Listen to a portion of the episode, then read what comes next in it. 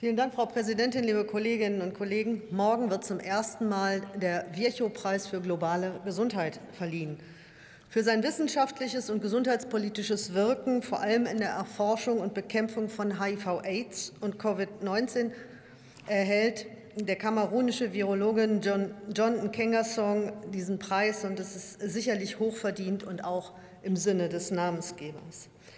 Ich habe allerdings Zweifel, dass Rudolf Virchow, der große Pathologe, Anthropologe und Menschenfreund, so begeistert davon wäre, welche Kreise sich nun mit seinem Namen schmücken. Nur leider kann er sich nicht mehr wehren.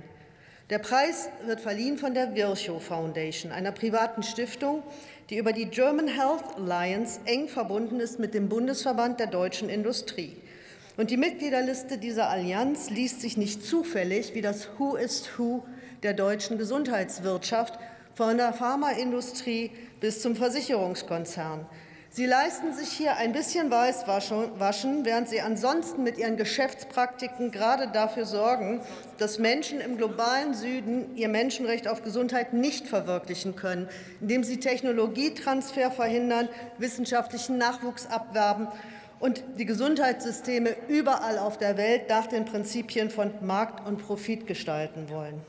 Und es wird noch doller. Eine der Stifterinnen ist obendrein Friede Springer, deren Medienkonzern wie kein zweiter in Deutschland in den 80er und 90er Jahren die Brandmarkung von HIV und AIDS als Schwulenseuche und die Hetze gegen die Betroffenen zum Geschäftsmodell gemacht hat und damit die Aufklärung und Prävention konterkariert hat.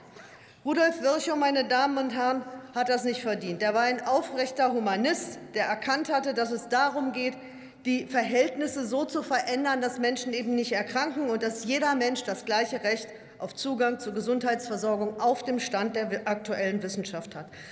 Er sagte, eine vernünftige Staatsverfassung muss das Recht des Einzelnen auf eine gesundheitsmäßige Existenz unzweifelhaft feststellen. Recht hat er. Und ich ergänze, Gesundheitsversorgung darf nicht abhängig sein von der Herkunft, vom sozialen Status, vom Geschlecht oder vom Geldbeutel. Es ist die Pflicht aller Staaten, sie zu gewährleisten und sich dabei nicht abhängig zu machen vom Mäzenatentum einiger Superreicher. Wir brauchen kein Weißwaschen und keine neuen Märkte für deutsche Unternehmen, sondern endlich globale Gerechtigkeit bei der Gesundheitsversorgung. Oder lassen Sie mich das noch mal mit Virchow sagen. Wer kann sich darüber wundern, dass die Demokratie und der Sozialismus nirgends mehr Anhänger fand als unter den Ärzten? Dass überall auf der äußersten Linken, zum Teil an der Spitze der Bewegung, Ärzte stehen. Die Medizin ist eine soziale Wissenschaft und die Politik ist nichts weiter als Medizin im Großen. Ich danke Ihnen.